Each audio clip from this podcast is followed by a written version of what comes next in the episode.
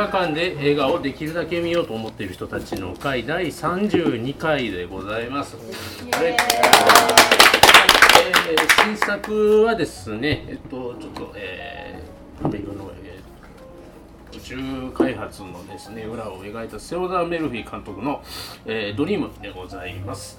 えーっと、まあ、今日の、えー映画は、まあ、ちょっと宇宙にちなんだ話ということなんですけれども、ここで行ってみたいと思います。今日の映画とお酒のコーナーでございます。はい。このコーナーでは、えー、と読めと日本じゃないですね、えー私、部長おじいに、えー映画にちなんだお酒をご紹介いただけるコーナーでございますが、今日のお酒、何でしょう？はい、こちらはあのタニアンにあのなんか宇宙っぽいラベルないですかって言ったらこれは、ちゃんと月ああの今回えなんだっけ最初間違った放題が何だったっけ？えっとねアポロ計画。私たちのアポロロ計画っていうですぽね、サのブタイトルがついておりました。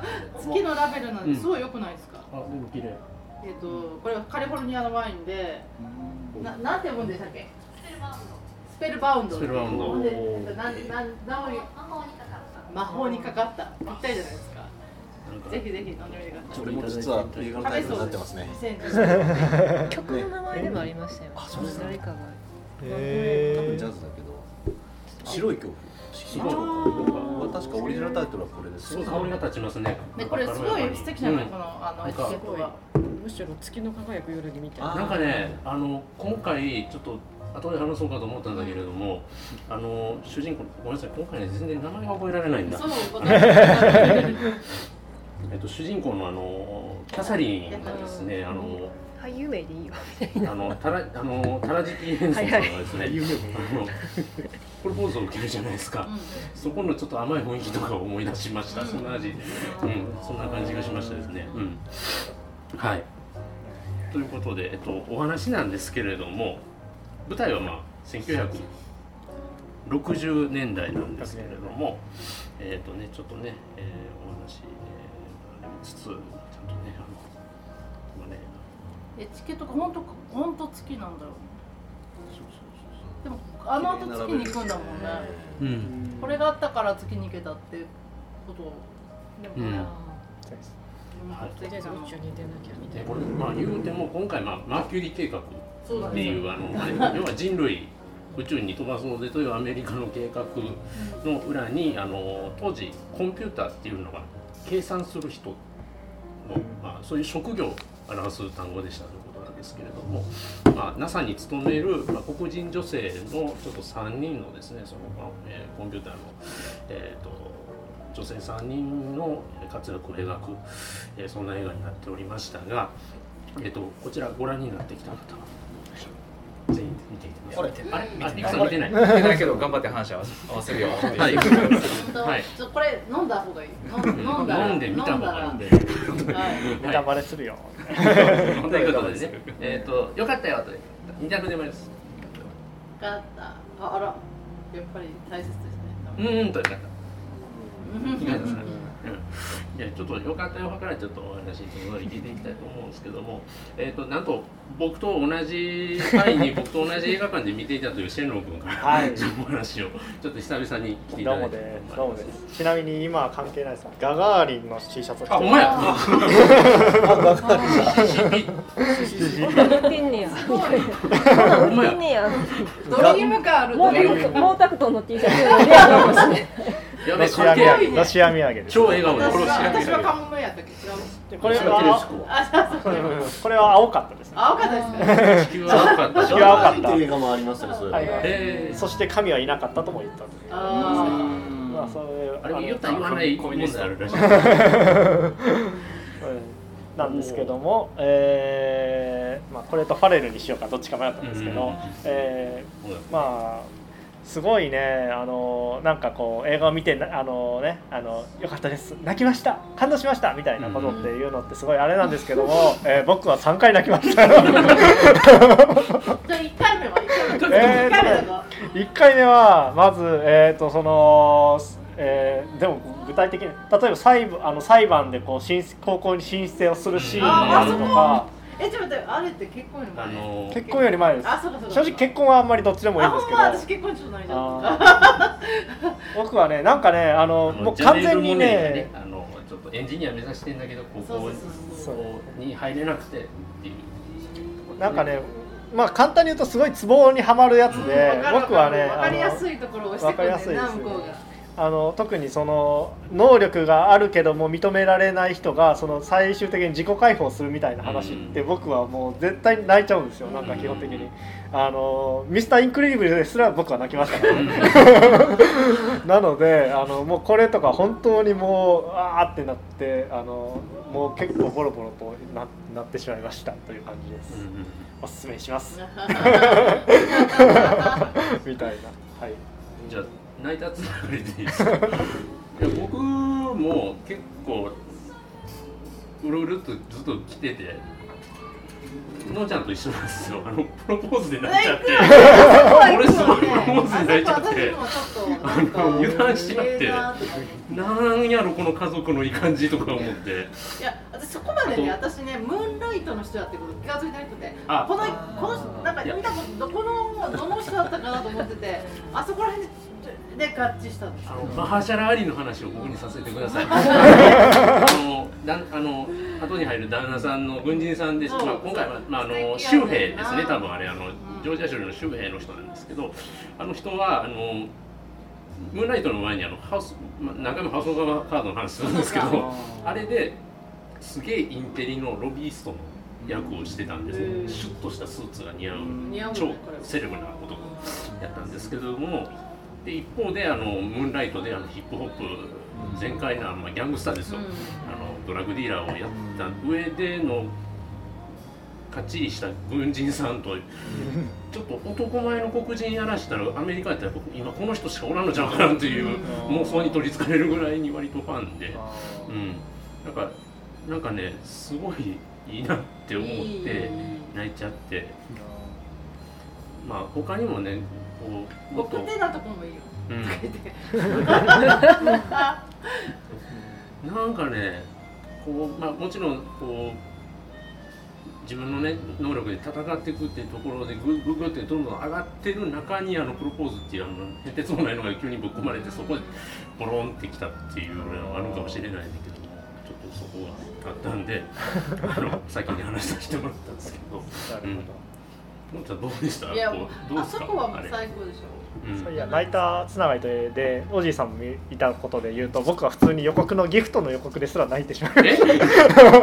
始まってないのに。あギフテッドギフねギフテッド、あのギフテッドよかった。今度多分公開されるんですけどちょっとまあ、天才少女がもう、あのでも保護するのか保護しないのかみたいな話。クリス・エヴァンスキャプテンアメリカが主演のあーやつで今度公開されるんです500日のサマーの監督です。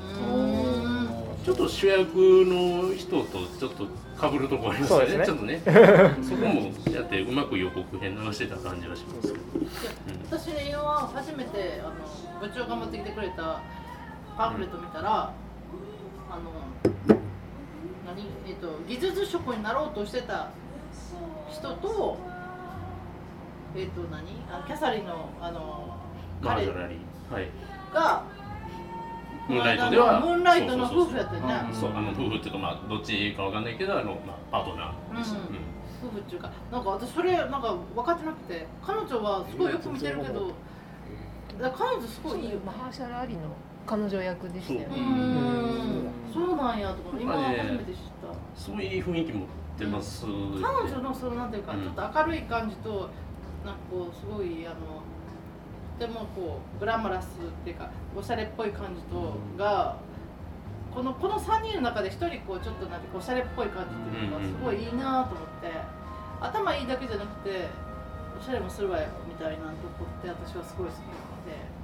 ちょっと冒頭超最初のところで、うんあの警官に呼び止められたところでなんかうまいこと話起点聞かせてなんか乗っけてもらうとこも結構あの辺のやり取りとかもすごい好きやったんですけど、わかる。あのこれこの映画と,、えー、とムーンライトがあれなんですね。同じアカデミー賞でノミネートだったんですよね。あ確か。そうそうそううんそう、だからだからこのこの人はなんか結構あれですよそのその年のその上のアカデミー賞でうんうんうん。賞は取ってないかもしれないですけど。うん、わかる。なんかすごいその人はこのオクタビア・スペーサーはよくほらやっぱりうん。ここ最近の映画のねあのあの賞レースに絶対こうでこの間なんか撮ったんでしたっけ？ヘルプヘルプに一回撮ったんですよ。あヘルプの時か。撮ったんですよね。なんかあのこの人を見るといつも私あの、えー風と共にされるのあのタラタラおばさんあのそうウバの人を思い出すんだけどああいう、まあ、あの古き良きアメリカのその黒人の人のっていう雰囲気を持った人やなっていつも思って、今話題に上がってたのは、うん。えっ、と名前はメアリー・ジャクソン。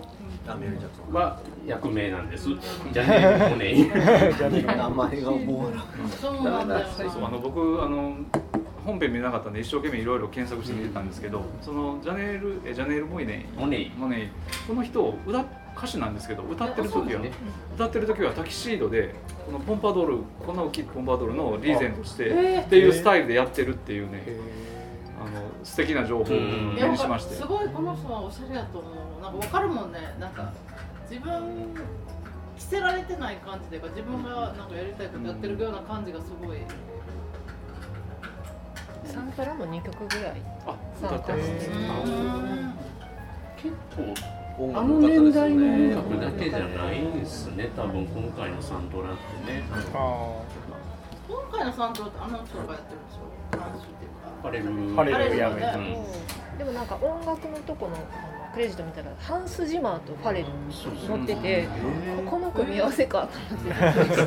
あの二人がすごい並んでるのが。合わなさそうやけどまあ要はスコアっていうかまあオーケストラ調のとこはハンス・ジマーがやって、でまあこうそれこそブラックミュージックというか、そこはパレルがやあって。のオープニングのダサいピアノとかね。うんそうそう。あれちょっとがっかりしたよねあそこ今時これかよっていう。あえー。そうですオープニングのなんかこう、えー、なんかこうピアノ曲で、なんかありがちもうすぐありがちな。あなんかベタな感じだベタなええな思い正直正直あれ？ファレルってダサっと思って今でもハンス自慢聞いた。らあなるほどな。んだどっちがなんか問題。いやーまあさすがにまあハンスさんですよ、うん。言ってね。オープニングっていうのは一発でその時代に観客を連れていかなきゃいけないんで、うん。ベタな方がいいはずなんですよ、うん。まあまあまあそうそういう意味でだからあれね。うん。だからまあそういう意味でだからオールドスタイルオールドスクールだという,、うん。まあまあその意図はわかるんやけど、うん。ってあの感じあの車のスタイルか、はい。もうねあこの時代かって思わせるねオープニングでしたもんね。あれ日本で走っても全然速いないもんね。あのあのあの色のあのスタイルの車あれね。こんなに走っててもう。なんかダサだからうん。ダサっと思うだけやけど、うん。なんかあのね条件なんかね黒人の女の人が乗ってるとめちゃくちゃかっこいいんですそう、ね。ほんで「NASA やねん」って言ったらう「NASA か」みたいな。あの頃でも NASA はすごかったっていうのも分かるし。それまたね。車から降りてくる白人の警官が、うん。あのーなんていうか夜の大捜査線のロッドスタイガーみたいないかにもマッチョな、うんマッチョねうん。その金髪の、おそらくはビール太りでしょうがないおっさんが降りてくるっとアホっぽいアホっぽい。できればアホっぽい。ででも意外にいい人なんだよね。もっとなんか高圧的なやつかなと最後案外いい人やった、うん。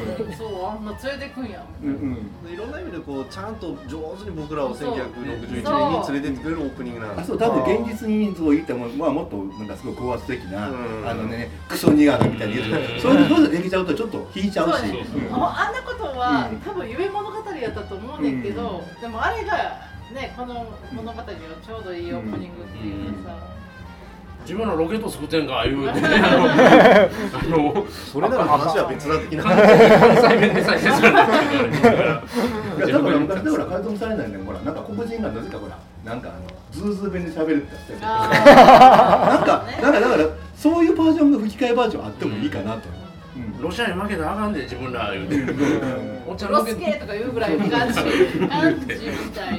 東大阪かみたいなドラマだとあのススペイン風の鉛で喋ってる、えー役者さんを大阪弁にしてるっていうのは見たことがあります。けど、あの昔教則倉庫ガイバーっていう多分ビデオスルーやと思うんですけどスクリーミングマッドジョージが撮った映画だとあ実写版のガイバー？実写版があブロンクスなまりあがのあの大阪弁やった。んでえあまり問題いやでもなんかやっぱしあれですね。子供の頃はなんか黒人はズーズー弁しゃべるっていうイメージ。が ほら007なんてこれたまに CIA のうん。なんか仲間が出てきて、あーここそう黒人だと大抵だからなんかさあい。つらささいやいやそういやボンド行くべとか言うんだよね。あそんそんな機会な そうのそうそうそう。それはどうそなんだ。れそれはかなりかなりやばいやばいというか。いやでもそう子供の時は、うん。そうあそういうもんなんやと思ってね。まあなんか中国人はみんな全部あるがついてるとかうん。あのインディアンで出てきたあれほんまに言ってたんですかねインディアン嘘つかないって必ず 本当で言うことになってましたけど、うんあのだからほらあのほら昭和30年ぐらいのほらなんかほらあの日本ギャング映画で藤村有弘ねの中国人ね。ステレオタイプというかね最初その感じなんだよね、この映画もね、うんうんうんうん。でもなんかどんどんなんかさ、あのねその和式性がましくないし、これ私うまいなと思ったのはやっぱりあのなんていうかそのその頃のキングボックスとかのそういうねミッキー運動とかも、見せてんねんけどそこはあんまり激しくしないってうんうんいうのも、うん。見てる人がなんかこう見やすいぐらいのちょうどいい感じになってるっていうのが、まあ、周辺情報としては与えつつも、うん。まあ、結構やっぱりあのトイレの問題まも含め、ね。NASA の中でもきついもんきつかったわけですそうよ。あんなね最先端のとこでも、うん。そんな風になんかあのお女の人やから黒人やからってあそこまでね 800m ですごいよね。周辺情報としてあのキングボックスとかも出しつつ、あのあくまであのラングレーの基地内の話をやるんだ。すごくうん。お仕事ものとしてのうん。世界観としてすごいやってる、いやだからここの人たちがもっと中で反乱してもよかった。そうですね、なんかあれですよね、うなかったのにわざわざ有色人種用のなんかポットかあーなん。か用意したんでしょ。うん。ねああれはない話？それはあいやだからあの別にあ NASA, NASA にはもともとなかったけどあーいやいやいやいやまさかあそこにそんな女のしかも有色人が来ると思ってなかったから、うんああと字幕であれ出してなかったよねなんかほらジョンシェアランえアランアランアランシェパードかな？ジョン・クレンがどっちかが来た時に、はいはい。なんかいやここここレストランのウェイターウェのウェイトレスさんとか言うというのがあれ字幕で出てませんでしたよね。あそんなセリフ、ん。僕ちょっと聞き取れなかったんですけど、最初だからうん。分けてならほら歓迎で、うん。あーあのずーっと回ってきたのに。うん。あれ分けて並ばされてても変なんだけど、うん。うん。今の常識で考えだってライトスタッフにはあんないもん。ねね、うん。あのまああれはまあまあまあまあ創作なんだろうけど、まあ、あの、ん。部署ごとでっていう言い訳も立つのかなと思いつつね、うん。でもあのでもさ部署があ明らかに分けられてるのもおかしい話だけど、でも結局ノルグレンさんがこっち側にも来て話もしたいっていうところとか、うん。グレンさんがああんだけねそういう人種差別とかを考えない人だったのかどうかは私は全然わかんないけど、ん。そういう人が結局選ばれるっていう一号の人にっていうのはうまいなと思まあでもあの人は実際現実にもすごい尊敬あされていや実際だからなそういう。70近くなってスペースシャトル持ってますからね。うん、ああです。うん、だからあのほらあれえっ、とほらあいやいやあのいやいやスペースカーボーイを スペースカーボーイーストウッドが撮るきっかけはそれやから。ですよね、うん。だからそう思うとやっぱりその最初からそういう、うん。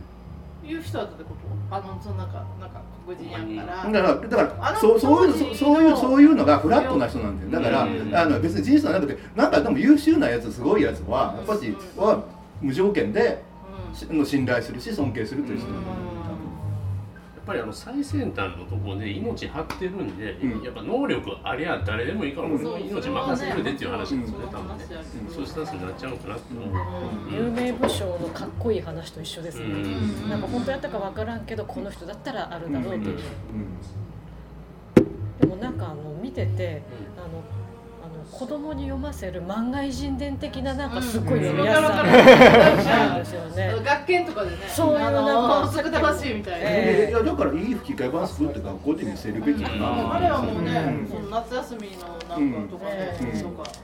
だからこれのなんか絵本版っていうか、うん。子供があったら私こんなの子いたら読ませるみたいな感じ。でまあちょっとまあその辺のほら私ほら民権運動とかわかんないとかちょっとまあその解説を入れて、ううん。ん前後に、うん。なんで割となんか年齢幅広い感じで見られるなと思いますね、すごいよくできてるってそういう意味では、俺高校生の時に高校の行事でホテルルワンダを見に行くっていう会が それはきついな。これは割と映画好きでなんかうん当時署名うのとかあったじゃないですか。あのために。あった。っていうのを知ってたからやったホテルワンダタダで見れるって思ったんですけど周りどっちらけでなん。かあれよりはすげえ学校とかで見せやすいから今回のドリームとか思ったんですね、うん。でも私はこの裸足のゲーム見せられたのゲーム俺俺 GO とか見てられる。だいぶ違いがえ話のゲームはアニメですか？アニメでアあニメ。話話のゲーム見ました。え実写版とか？もいやあまさかあったんかな。いやでもほら教育映画とかであるじゃんありそうじゃないですかなんか。原爆の日に行って見せられるっていうの今はないのかな。今は無理やんな。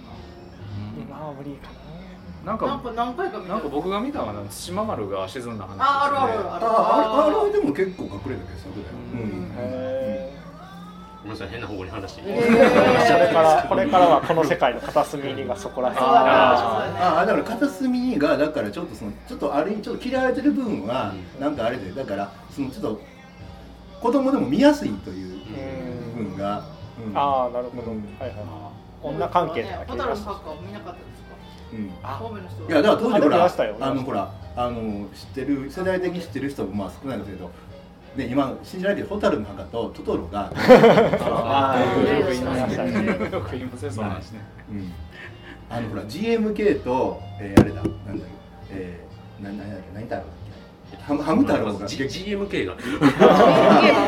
何ゴジラゴジラもそれあのありましたね。金子金子修介監督のあのゴジラと、はい。ハム太郎の実写版が同時上映だった。よりもひどいという。そうですね。あの白目向いてあの あのあれですよなんですかあの、うん。あの戦争の兵隊の亡霊亡霊みたいなゴジラとハム太郎がどっち上映という時期がありましたうん。ね。ありましたね、いや私でもね一個だけね、うん、うんあ後であのねダメやったっていうあダメっていうことじゃない話も聞いて一個だけ私言いたいことがあって、うん。はい。っていうのはこの黒人のナースはめちゃめちゃこの NASA では、やっぱりもう少数生でバーッと集められた人だからものすごく活躍してるんやけど白人の女性の人がなんか本当にお飾りの秘書みたいなだけで、あとはあの白人の女性ってあの図書館で「あんたなんでこんな本来てんの?」みたいな本あ司書さんのやつみたいで売ってるようなとこしかないじゃないですか。だから結局その頃の白人の女性っていうのはまあまあ家庭にいるべきみたいな感じで働いてる女性って黒人の人しかいなかったのかなと思ってアメリカで。ぐらいそのそうだった。白人がそう秘書的な人ってほらちょっと美しくてちょっと頭いい人が、うん。まあ、秘書するんやろうけどやっぱりこの本当の能力を生かす人はこまあ黒人やからこそ能力生かせれたみたいなところあったんかなと。みんななんかそのなんか家庭の良き妻良き母みたいな。なんかあれですよね。あの、うんうん。へえー、とマハラーシャマハラシャアリとうんうん。このキャサリンが話してる時も職場の花じゃないのよってなんか言そうそうってるセリフとか。だからみんながそういうふうにだからそのなんかあの図書館とかで「あの人は何なの?」みたいなの言ってた。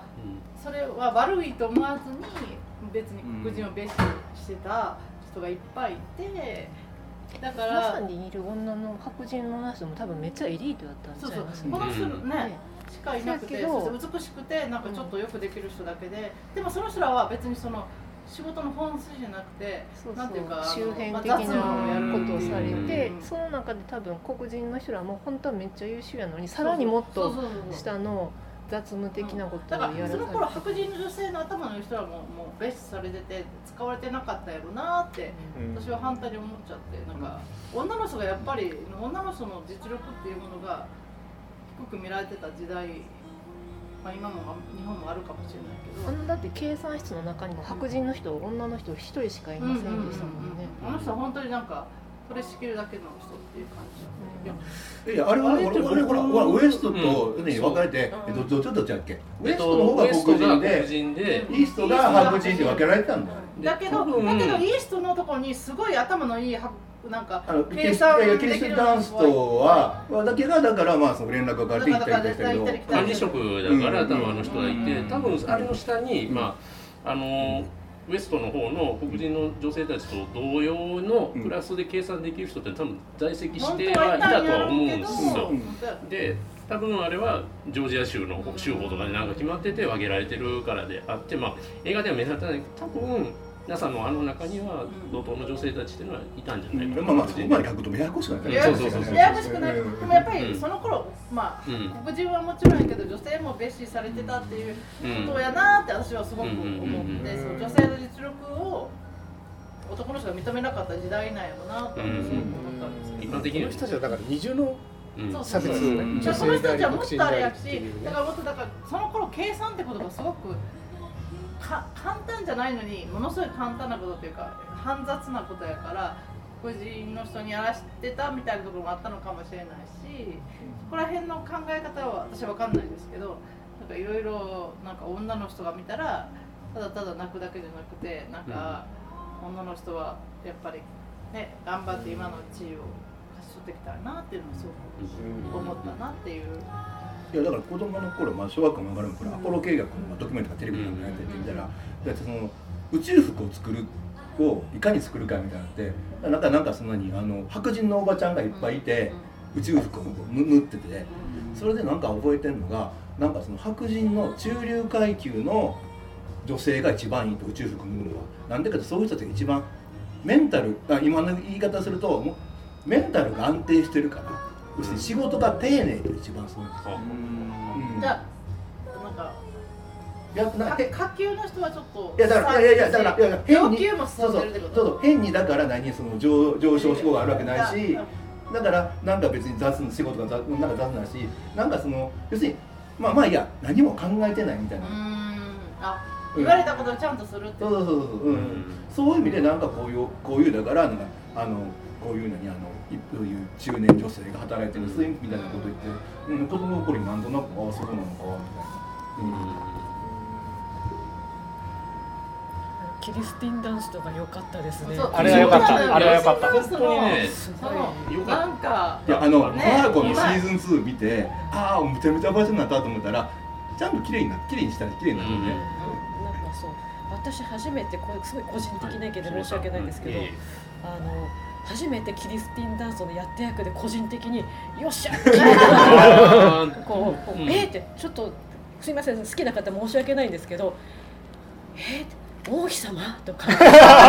むちゃむちゃむちゃ M- MJ むちゃむちゃむちゃ絶世でなんでそんなモテんの MJ ねえーとなんかえーそうそうあえーなんかアメリカンオカメ違うのみたいな感じでなんかちょっと違和感があったんですけどまあちょっとうまいからいいのかもしれんけどでもちょっとなっていうのが今回の役でこういう役を彼女にやってほしかったんですそうそうレータちょっと頭良くてほんでなんか今日スタイリッシュみたいなええもう本当になんかなんかうまいんだからこういうこうすごい隙間みたいなうまいこうビシッと締める役をやってほしいのにそういうヒロインみたいみたいな役ばっかりやっててもったいないなと思ってたので、これだったんでよしっていう感じで、もう本当良かったです。えで誰だっけ？ケビンケビン・コスナー？コスナー。ケビンコスナー。あケビン・コスナーはすごいわ昔はすごい好きだったんですけど今回はなんかここのそうまとめ役やから頭いいいい人で頭いい感じは全く。どうなんやろうっていうのがあるんですけど。結構私の周りはみんなケビン・コスナー良かったって言ってあそうですか。え一番美味しい役やんあれもうもうそりゃそうだけど。トイレのなんか壁そうそうがあれ良かったですね。あれ良かった。いいけど。ケビン・コスナーすごい好きやってただその下でジム・パーソンズはいやあんた本部長やからそれできんねやんとか思ってなさ思ってそうやなみたいなとか。いやいや、美味しいとこ持っていくなっていう。なんなってケビン・コスナー好きやってんけどなんか頭いい感じああはいはいはい、はい。あの数式は見てほんま分かってんのみたいな。私は分からああんまりアンタッチャブルの時と変わってない感じですねおじさんそうそうそうそうあ本部長はめっちゃ計算できなあかんですかね？そうえそこはちょっとあれでえなんかでもこのそこ仕切る式が合のが仕事でやかっては分かんなくて。いや、でもなんか腕組んで、ん。よし、よしとか見て、言やっぱ分かってはるんや。うん。まあ、一応分かってるとて、みたいな。私の文化系が全く分かんないんですけど、でかい黒板にチョークでわーって数式書かれるのうん。見るのはすごい好き。全然分かってないけど。出てくる前に。あの頃はあの将棋指しの方とか碁打ちの方と一緒で、一定レベルの以上の人っていうのは実際の一つ一つなんか追ってないはずなんですよ。そういうこと？うん、あで要するに流れってこと？とかパッと見てあるいは数式例えば問題に対して何か答えを出すっていうのがあると見ると例えば数式とか上限とか見てあこれは多分これを使うと出るっていうふうにもう最初に分かっちゃってあとはそれを詰めていくだけそういうあのレベルなんですよ。であのー僕が知ってる世界ではないけれどでも学者さんって大体そういうレベル。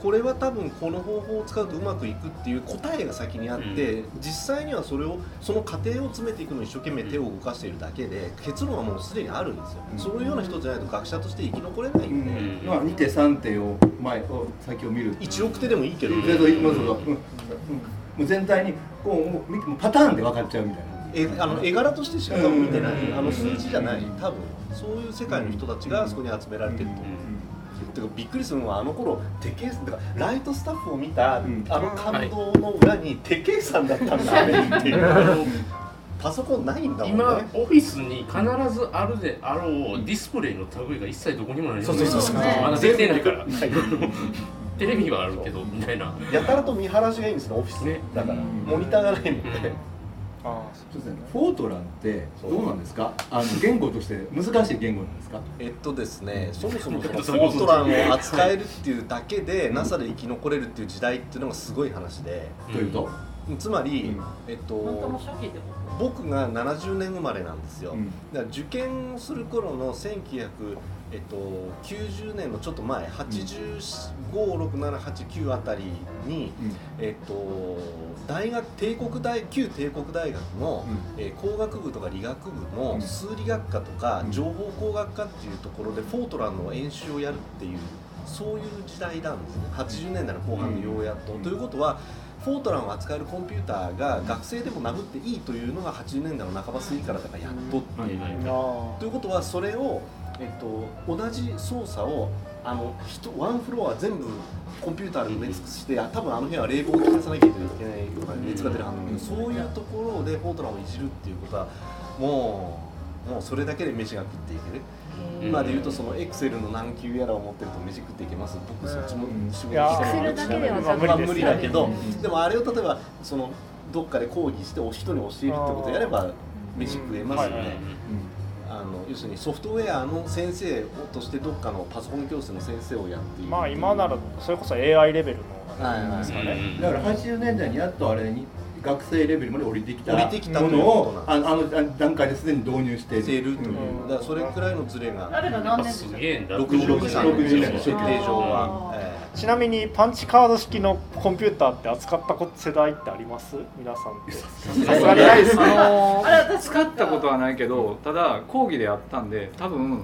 あのつえー、と僕社会学部やったんですけどもしかしたらそのデータの計算で使ってたのかもしれないです。えちなみにですね講僕の記義があったんで憶の範囲では、えっと、ケン・ラッセルの10億ドルの頭脳という映画があってあの映画はパンチカード式のパソコンあのコンピューターでそれはうん要するに10億ドルの頭脳って何？って言ったらそれはうんコンピューターなんですよ。うん。コンピューターの出す答えに従ってテロを起こすという話なんだけれどそれに使われてるのがそのパンチカード式でそれの操作をするシーンのオープニングが YouTube だとあるんだけどすっごいかっこいいんですよ。あとほらあの昔のとこでもそれは67年か8年のこれをこれこれ見ながらそうそうそう。よでうんえ何何東京湾に怪獣がみたいな。あれは60年代テープ後半映画でしか見たことないけどめっちゃいいよね。なかなかそうですよね。直近やとああいうコンピューターで出てきたのってあれですかあのキャプテンアメリカあーのあー出てはいはいはいはいあのまあまああれあれはちょっと無理やけどね。なんちゃなんちゃってスチームパンク感あれでもあれなんか USB つながりますからねなんかなんですかあのオシロスコープじゃなくてなんかこんなライトペン使うようななんか出てきますそうそうそう。あのはいキャプテンアメリカもうちょっと後ですね。ね。もうちょっと後ですね。うん。そういやあれあと僕はそれこそガガーリンの時にちょっとだけあのソニーソニーあソニーじゃないソ連式のコンピューター映像がちょっとだけこう最初に冒頭に多分出てきていてちょっとまあそあと、まあ、ソ連式の宇宙船ですよね。ノズルがこうたくさんあるタイプの宇宙船っていうのがあってあちょっとソ連図ソ連メカとかが好きな人は結構ここでグッとくるんじゃないかみたいなありましたけど結構でもそれメカはいいですよ。えガガーリン T シャツでどこで買える？これはいやこれはロシア土産です。すごい。今でもロシアではガガーリンは英語でやっぱりそうでしょうね。やっぱ日本というかこれえー、えー、なんだっけ？何何何モーリーさん。モーリーさん。森さんの前に行ったでしょ。なんかどこにテレビ局の森さん。あー森 TBS さんのちなみに僕は僕はその人に会ったことあります。でなんか北大選挙のミールとか入ってばっかりするから。標準になったへー。いやなんかミールのだからその乗組員のなんかこう式みたいに呼んでおかしかったからな日本人のなんとかは、えー、何？とりあえずもう最初が最後に入ってたと。かえじゃあやっぱり訓練されてない人はダメってことだよね。うん。うんいやなんかあの本当2行ぐらいで終わってて今ほらいろいろだからあのどこどこブルガリアなのか科学者が来てこの人はこうなってるけどあの TBS の人が2行本当にこいつは入ってるだけであと何も何お金もらっただけそうそううんだからうんお客さんゲストみたいな。ゲストやから、うん、本当ひどかったみたいなそういう扱いされてる。でもあの人最後なんかなんかなんかの自然農法みたいな感じ。い今なんか今どうしてるんですか？まあまあまあ応援活動できるまあまあまあまあまだ来てあるよね。あります多分僕会ったこと誰誰？秋山さん。あああ秋山さんでもい宇宙誰も行ってないもんな、うん。それ話できるよね。履いてって。ねいやまあそれはしょうがまないですよ。さかテレビ局の人があのライトスタッフの人たちの訓練と同じ身体能力があるだと思ってもそう思えない。だよやっぱりま選ばれし人しかあね。空軍海まあパイロパイロットばっかりですもんねあれ。もまあね。ともとあとほら男女差別の話なんかねほらテレシコアがまあ飛んだじゃないですか女性初で、うん。あの時やっぱり NASA も慌てて女性パイロット女性飛行士のなんか一応したらしいんだけど結局飛んでないのね、うんスペースシャトルまで。でやっぱりやっぱなんかやっぱし上やっぱ男子はなったら上の方でなんか女あの女の子同期を飛ばすわけにいかんみたいなのがあったんやね多分ね。やっぱりやっぱそう、うん。まあそれもね、うん。この人でもそもそもあの女性の軍人っていうのがアメリカ軍あんまりそういうなんですか？兵隊レベル兵隊レベルっていうか現場レベルとかで訓練されてる人がいなかったんじゃないですか？ソ連ソ連はもう男女同じように働かすから、うん。だから多分そもそも養成課程まあまあ軍のパイロットのまあそう絶対数はまあね、うん、少なく多くなかったってもあるかまあらね。今回ざっくりちょっといろいろ周辺情報見てたんですけど、バイキュリーセブンって、あの7人ですねジョン・グレンとか、あ要はアイゼンハワーのとこからも話し始めとるんで、うん。結構前から話は動あちょっとき出して俺るってとこ後にしようかなと思ったんだけど、ちょっと俺は飛行機好きだからこの間からあの CM アフティブしあのあれでもとにかくあのあれえっ、とあのあれですあのダンケルクで、はい。いかにあの飛行機の取り方が下手かっていう話を下手なあれ、うん、ダメダメかって話をして、ペップさんだけは納得してくれたけど他の人がなんか「え？バカちゃんこいつ」みたいな。だってさあれダンケルクってさもっといっぱいあったのになんか23機しか出てないっていういやそれはしょうがない。だってだってゆえだから今今も元アーテ元アスリートだけど80歳のおじいちゃんを連れてきて現役の時と同じことしてくださいって言ってるもんだよあれあ実機がね、うん。実機を通してそうるんですよねそうそう。そう、要はね、いやそこそれこそ CG 使うとこや、ん。うんえあれ実況80歳の子やってんの？やいやいやいやいやいやいやあれはだからだってだからその1940年に作られた飛行機。あまんそうそれはやってるってのにうんうんうん。CG が嫌いやからってこと？いやいやだからそのいやじゃあ別にまっすじゃあまっすぐしか飛べへん。もうほぼほぼまっすぐしか飛んでないよねいやまっすぐしか飛ばないかだからみんな思い出してください。あのハドソン川の奇跡であのほら機長があの軍時代軍のパイロット時代のほら回想シーンやって覚えてる？なんかほら訓練飛行中になんかトラブルが起きたって言ってでなんかほら基地からなんかもうほら無理せずに脱出しろって言ってんのにいやなんとか頑張ってくるって言って無事無事あの着陸できるってね。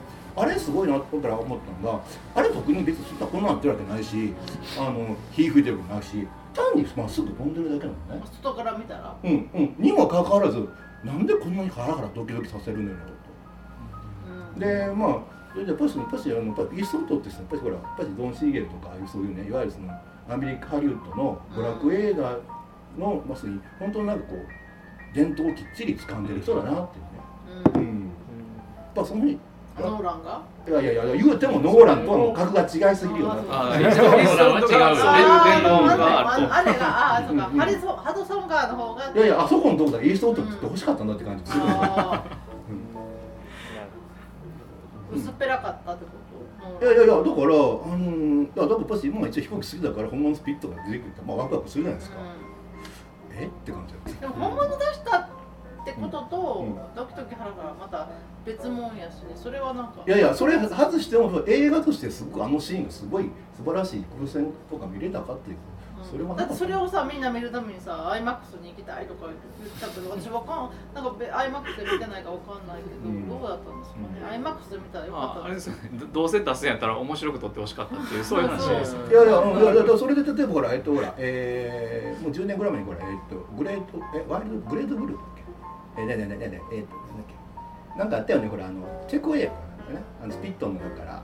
スピットファイルうんうんあのうん。ほらえっと東のだからドイツにほら侵攻された国からのパイロットを亡命してあのイギリスのスペンドビットファイトになってる話があって、うん、それが完全 CG なんだけど、そっちはすごく良かった。うんこれ飛行機からロケットにつながります？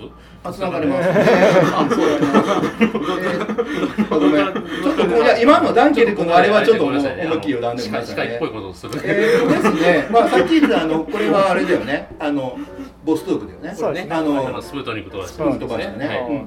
でなんでそれでみんなわかんない。なん分かれへん。下下のエンジンの形が違うでしょ。形が全然違うでしょ。ほらこれこれでできたでしょ。ほら頭ほらあのほらソ連の衛星打ち上げの時にこのとこが多いのがロシアのロケットです。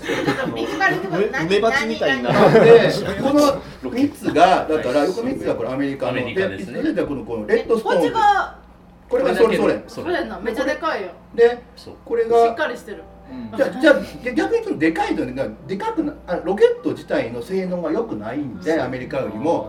だからあの要するに物量で物理的にでかくする。しかなかったっていうあの一個がでかい出力が出せない、まあ、高くに飛ばせない、じゃあいっぱいつけりゃいいじゃんっていうのがそれ。そうだからアメリカ側は、あの一発ででかいのを作ろうとし続けたっていう、そういう分かれ目ですね。そういう戦い、全然ちゃう戦い、でそれであの最初にほらなんかアランシバー取ったトントントンこのレッドストーンってこれちっちゃいやつで、これがレッドストーンうんそうそううんでこのなんかねこれほらあの前ほらなんかあれなんか法律宇宙軍あれジェイクリをねほらなんか、あまあ今度映画ちょっと出てきたけどほらガンガン失敗するっていう、あれ最初あの海軍に海軍がで系で作らせたロケットがあってまあそれがまあ正直もう全部出来損ないででなんでかというとそのアメリカだけの技術だけで作ってたのね、はい、でこのレッドストーンがどこが違うとこれ陸軍でほら、えーと、フォン・ブラウンって昔あのドイツの V2 ミサイルを作ってる人で、はい、でその人たちがあの亡命してあのアメリカでその陸軍アメリカの陸軍のために作ってた。んで、うん、だからやっぱしその政府としてはそんな敵国のやつの作ったロケットを何国をされ国にあの国の意見のあのかかったあれさせさせられるかみたいな意見があったわけ。でもあんまりにもその失敗するからレッドストーンしてました。一発で成功しました、うん、うん、あの最初の人工衛星ね、うん、うん、それであやっぱしあやっぱし。それねこのこれも聞かつけど要するにほら今なんでアメリカって国がすごいかというとだからそのほら人種とかね国籍とか関係なくてすごい人はもうフックアップしてる、うん、うん、あのででやっぱあのそのあれねあのファシズムがなんでダメかというとなんかほら単一民族とか、うん、そういうので固めてなんかその何反対になんか、うん、狭めてる。狭めてで結果なんかどうなるかというとなんか全体平均平均点をしてるだけやん、うん。うんうん。だから飛び級とかがない日本はどうなんですか、うん、だからその で今ほらトランプがほらなんかほら、グレートアゲント言ってるけどさ、はい、うんなんかでもそれをしてるんだよね。うん。グレートにするためにはその何そういうなんか差別とかそういうのはそういうのもうなもう徹底的なくさなきゃダメなのに、それはそれで置いといてみたいなね、動かすためになってて。うん、ただなんか皮肉なことにですけど、あの今唯一人間上に空に上げてるのはこの、あいやいやこの後のこっちの系譜ですよね、こっちの系譜のロシアのロケットしかあとねまあこれはまああの、結果的な結果的な問題なんだけどこのほらあと結局ほらあのジョン・シェパードのこのアトラスっていうロケットで、これってね実はねもう ICBM なのね。大陸間弾頭核核ミサイルを核ミサイルなんですよ。下の人核ミサイルを実際だったらそのあの北朝鮮で核ミサイルを流用してるのね。先っぽに人間乗せるのか、うん。そう。何をでなんかその、うん、でねあの、まあ、これは結果的な話だけどレッドストーンっていうのは結局その軍事利用されなくってこれがあのアポロ契約のサターン5になるんですよ。はい。このまま。だからこの系列レッドストーン系列は軍事利用されてないよね。うん。結果的に。あそう。うんでもレッドストーンでいろいろさいろんななんかねあのえっと何？あれあだからまあレッドストーンというのはのなんか。でよく使われるやんなんかいや何地名あ地名でうだからほら。ん地名なん？地名だから陸軍の陸軍のだからそういうね兵器兵器開発上の名前なの、うん、だからそこで作られたからレッドあの全部一括りレッドストーンって言ってる。まあ実はなんかなんかジュノなんかだとかいろいろ細かいのどんなねんだけどことがあったらその秘密情報って言ったらレッドストーンみたいな。うんあのなんかそのあれ結局だからあのあのサタンロサタンロケットが結局ほら月に人を送るとして使ってるんですね。あのマットデーモンないですか？あれうん。なんかえっとあれはああれとか。ボーン。ボーンボーン系とかよくレッドストーン系。があれあれトレードストトレードストーン。トレードストーンすいません。な二人パッと出てきたのが面白かったまあ多分でもそういうところの無尻があるかもね。うんあれもね。石臼かなんかですか？あれなんなんでしたっけ？あれは。いやまあ実際まあそういう地名があるのかもしれないし、うん。うん日本もそういうさなんか計画あった時こういうおしゃれな。いや永田町みたいなもんですよ。おしゃれななんかあるんか霞が関みたいなもんですか。あでもほらこの間ほらほらあのあれだよね。はやぶさの時にね4本ぐらい映画できてるね。あああったあった、ね。ね。ね。どれが一番かいやいやいやいやつうか実際にはやぶさ帰ってきた時はまだまともに報道もせひんかったくせに、まあグレーってかっこいいですよねなんかあのそうだねでもヒューストンとか。はやぶさが分からなかったってことは、みんな大体あの文化系の人がまあ言い張るからそういう。あとなんか広報が下手ってのがありますよねそうなんかな。大体そういうさなんかなんかね。マスコミニュースが文化系やから分かんないななんかまあ実際問題あの俺が読んでもとんちんかんな科学記事とかあるしね。うん。あいやいやなんかかっこいいかっこよくなもんです。なんかネーミングのルールがなんかねあのほらあのマーキュリーとか、うん。えーとあれいつから、その前が分からないジュピターとかあったんかなまあ忘れましたけど、ねなんかまあそういうねギリシャ神話から取ってくるみたいな、そう。なんなかそういうのでこうまとめるとかっていうなんかそういうネーミングとかねまあでもどうなんかなどうなんかな。でもね日本で変にやったらなんかこうあの雰囲気がちょっと違う、違う感じになってくるじゃないちょっとね復興的な感じになっちゃう感じになっ ちゃう。ヤマトとかスサノオとかねそのね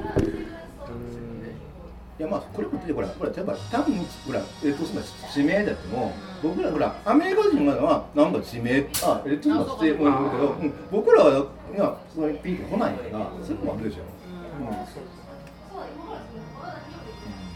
ゼロ戦とかは年号ですからね。しかも日本式の年号のあれ。うん。なんとか式やしね、うんああとただ一言だけあのはいはいはい。言いたかったんで、あのまああのまあ基本的には素晴らしくってあのリベラ参加ではあるんですけど一つだけこうなんかちょっと承服しないセリフがあってあのまあ宇宙開発をするんだと。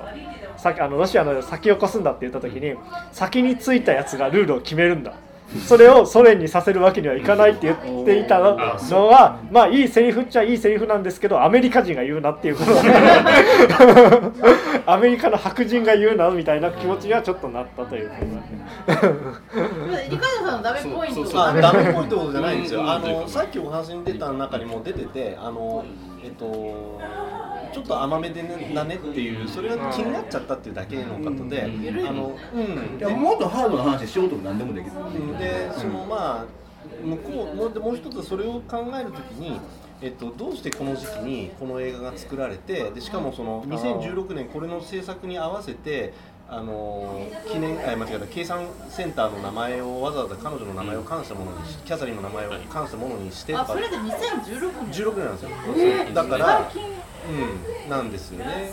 でまだご存命だったんでこのヒドンヒドゥンフィギュアの女性たちのほほぼ唯一の生き残りであろう彼女が生き残ってるうちにあのやれたからとても良かったんだろうと思うんだけど、うん、オバマ政権の時にそういういろんなのがそういう掘り起こしみたいなのがあって、うん。その時に出てきた話の一つだっていうのを聞いちゃったりとかとかそそのあの、えー、と要するにハイブリッドな方がその組織っていうのは良くなるものなのだっていう、ん。そのものだと思うんですよ。だけどその次に出てきたのはどっちかっていうとああいうねなんかそれこそ最初に出てきた警官の慣れの果てみたいなもう、あのねなんとかランプさんっていう人とかですね。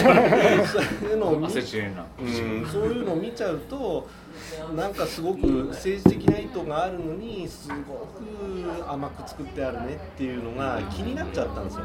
だから映画として見るとうんそう分かりやすすぎるんですよ、そうだからそれがさっきその子供に見せられる柔らかさとかってうん。と思うんだけどでも映画として素敵なシーンがいっぱいあってそのさファーストシーンの持っていき方も良かったしそれからあの、えっと、フォートランを覚えたって言ってその自分の部下たちを全部ここによこせって言った時のあの黒人の女性たちの行進、うん。あれはもうあそこのライティングがその、えっと、トイレに走っていくのの真逆なんですね。うん。トイレは左から右ばっかり走るんですよ。彼女は全部。で多くの人間が右利きなんで左から右に物が動くっていうのはネガティブに捉えられるんですよ。うん。ところがあの行進のシーンは正面から奥から手前に来るのも右から左ばっかりなの。うん。これはもう要するに勝利への更新なんです。でものすごくさんさんと光り輝くところで更新をさせるっていうふうです。ごくあそこが僕はこの映画のクライマックスだと思ったのね、まあしあのえ多分制作者の意図もそこなんじゃないかなっていうふうには思うんだけども。だからそういう素敵なシーンがいっぱいあるんだけどなんかこう子供にも見せられるような甘さがちょっとおじさんが気になっちゃいましたっていうだけで素敵な映画だと思います。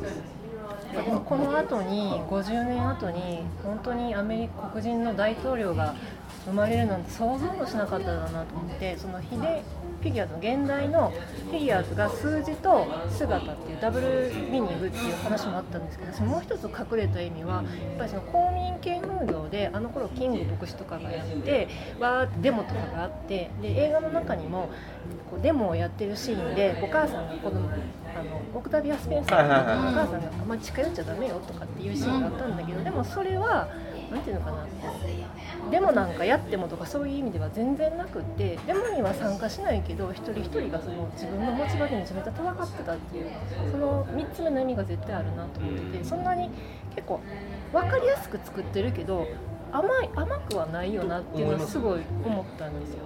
だから本当にこれよくよく日本にやってきたなこの映画と思ってもしかしたらスルーされるかもしれないと思ってそうね、なんか今回超も撮ってなかったらね、あの、うんでこれだけすごい遅れたもんね。そうでだってアカデミー賞がこんだけやっぱり私らのね、この映画を見れるかどうかにすごく変わってるっていうのはね。で例えばデンゼル・ワシントンの「フェンシズ」とかもアカデミーに乗っかってきてたのに全然日本に来ないじゃないですか。やっぱりどんだけいい映画でもこ公民権ものって本当日本でなかなか流行らないからこれも来ないかなと思って来るってなってでもなんか変な放題ついてえーなって放題2点ぐらいしてなんかもやっとはするけどでも反対炎上で良かったかもしれない。これぐらいの話題になって。規模の映画やったらね、とかもちょっと思ったりした。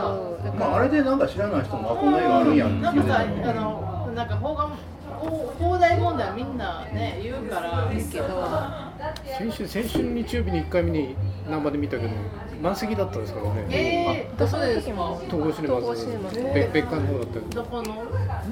アネックスですかナンバーナンバーナンバー生で。へー、すごいなん。かね今日も2時40分の回が大阪が梅田か忘れましたけどなんか午前中見たらもう罰になってました。いっぱいで。あんまり話題になってないと思うけど。見てから来ようと思ったらもうちゃんと分かる人は分かって見にでもいい映画なんでまだ行ってください。アメリカでララランドよりもヒットしたって言ってなかった？あー本当なんかかなんかなんか、うんララランドと比べたら絶対こっちの方がね。いやいやララランドも好きです。大好きです。まああのみまあ見てないのに言いますけど、まあエンターテインメントとして絶対よくできてますよね。三人三様の話がそう。音楽もそう。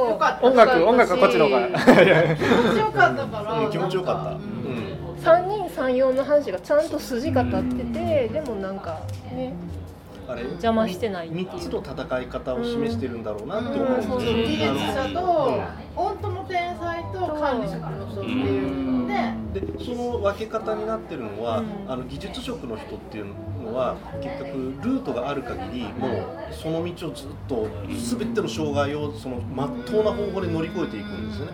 で本物の天才は自分の身の回りにいる人間を全部自分の味方にしちゃうんですよ最後はコーヒー持ってきてもらえるからねで管理職になるやつっていうのは表だろうが裏だろうがあらゆる手段を使うんですよ図書室の本を盗みコンピューターを乗っ取り最後はキリスティン・ダンスに対して微笑みもしないんですよね。ざまあ見ろと思ってるに違いない場面で向こうは初めてファーストネームでバカにした言い方をするのをやめるんですよ。ミス。っていうので、ね、あのそこなんかものすごくあの象徴的であのあれで思い出したのは「エイリアン2」でリプリーがすごいローダーっていう機械を動かして見せたところで初めて乗組員にあの「プリーズ」って言ってもらえるんでね、この荷物どこに持ってったらいいの？ってリプリーが聞くと12番不当へ持ってって言ってください。お願いしますって言ってもらえる。だからその「プリーズ」とか「サー」とか「ミス」とかっていう呼び方に対するそのこだわりをちょっと聞いてるとあのさっきのそのあのセリフが効いてるっていうのもあるんだけどそういうのちょっとその程度だったら日本人誰でも聞き取れるんでちょっと気をつけてるとあのその三者三様の戦い方に周りがどう反応するかっていうのがとても面白いと思うんですよ。そのキルシンダンスもなんかあのなんで全然分かってない感じからちょっと分かってきた感じになるっていうところもうまいよね。最初のもうほんまに嫌な感じから。嫌やけど嫌いじゃなくてこういう子おるよなみたいな。こういうのっていや私もあるかもって、うん、なんかね気が付いてない差別とか区別とかを自分の中でもしかしたら持ってるかもしれないって。あの時の人はそれが普通やから多分なんか普通の教育を受けてたらキルシティナースになってることであって、ね、だからそういうふうにもっと掘り下げていけるって言ったらその人を知らないといけないとかあの偏見はないのよ、ね、そう思い込んでるのねっていうのあれがねあれはすごいしあとまあ最後にねなんかねいきなりハグしはって、お友達とかなってるとそれはそれちょっと違う。それは嘘やろっていうなっちゃうし。なんかあの音ゲー話の中でキリスティンダンスとのシーンだけじわっとリバル感がある。あの子は。演技うまいのもあってあ大体こんな感じになるよねみたいな。何回かねキリスティンダンスと見ながら心の中こいつこいつって言ったことを思い出しました今。そこもあんねんな。そこがうまいこいつって言わす言わすうまさが、うん、こいつって言わす。読みたキリスティンダンス。でもキリスティンダンスってなんかもともとなんかずっと底位置が悪いんじゃねえかこのなんて顔をしていて、なのにクラスのトップみたいな。そう なんでいつもモテてるのかわかんない。アジア人から見てこの人がいつもモテモテなん中学の時はめっちゃ可愛かった。スパイダーマンの時の、なんでこの人わかるわかる。スパイダーマンからみんな今思いもう一回思い出したんですよ。辛さ加減は。当時あれは水って言い方はないんだよね。そうか。この場面がミスだろうと思うとこでやっぱミセス。ミセス。ミセス。ミスかミセスしかね。うん。あーって感じ。あそうかそうか。ミスは最近です今の人はミスって80年代の前後ぐらいですね。分かんない。ミスってさすごいなんかなんかあの時代の感じがするんだけど。70年代ぐらい。ね別に私がはね女の人は誰と結婚しても結婚しなくても私は私と思ってるけど周りの人もね位置づけてくるから。ね誰かの奥さんとか。なんか私見た後にゾロゾロってみんな出ていく時に「面白かったね」とか言ってて他の人が。でなんか女子高生2人ぐらいが「面白めっちゃ面白かったけどでもなんかあの結婚相手めっちゃ変やった」って言っててだから JK, JK だからマハシャラアリーはかっこよくないんだと思うんですよ。JK 的には。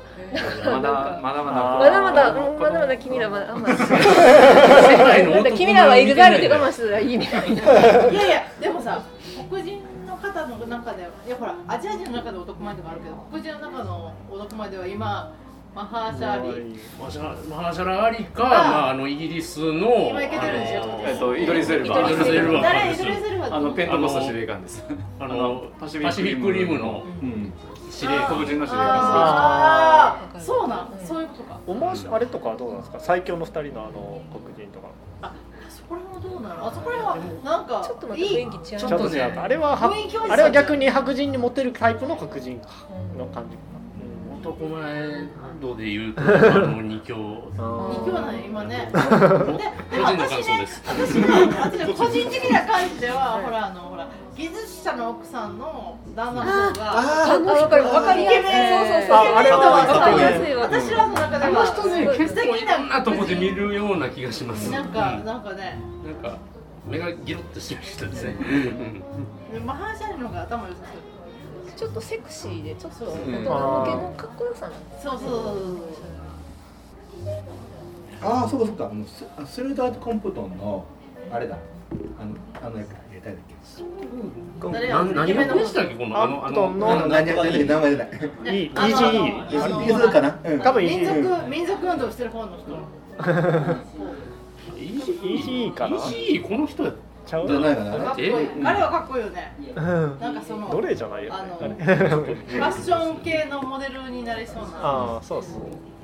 えっと今話題に上がっている人はあれですよ。あのえっとジャジャネール・ネモモネイの旦那さんがオールディ人ス・ホッジさんなんですけども、誰やったっけな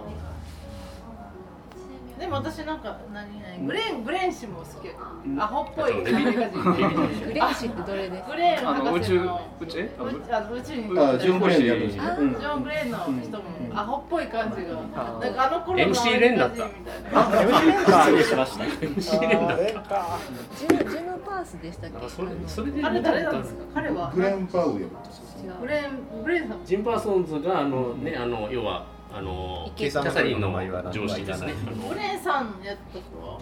このグレンさんはこのグレン・パウエル。グレン・パウエルさん。これ何パーソンネームグレーンやってた役ですよね。え？あのライトスタッフの時あごめんなさいライトスターです。見てないです。見てないジョン・グレン敵やった。グレーンさんがグレーンさんなんだなと思ってグレーンさんがグレーンさん。そうやややこしい彼は本当なんかなんか本当に正しいアメリカ人みたいな感じで。いやまあ実際だからあのほら NASA の宇宙飛行士かなりその辺すごいん。ほらあのほら見かけもなんか入れてるし実際ほんま見かけなんかほら見か見かけが見かけもやあの見かけが8割ぐらいですねあれね見かけもやってるわよとかって言ってたもんねうん黒人のなんか女子たち母さんも。やっぱりあれ感じまあ誰が見てもあ講談師ねっていう人を選んでるから。ジャニーズ系、うん。ジャニーズもし日本やったとしたらうん。ね、星野源ぐらいの。いやいやいやいや違う違う違うかなんかあの世代の高橋由伸ぐらいの感じじゃないですかちょっとちょっと年取ってますけどわかる巨人の一番なんかこうね人気のあるあの原若大将路線若大将若大将若大将ですねなるほどね日本のマーキュリーセブンは誰だということで見たいと思いますけどこれぐらいの顔かっていう。盛り上がりましたね。マーキュリーセブンジャパンを決めたい。もうですよね。いうところで順番に誰をにするか。ええそれは今の人それとも当時の人いいやいややもう全部入れてここの東西。ここの東西。東西。裕次郎ややややこしいな。のこユー。ジはあこもねあれですよ。安倍博さんにいいんじゃない。ですかまあ話はつきませんがあのえー新作はえっとドリームでございました。はい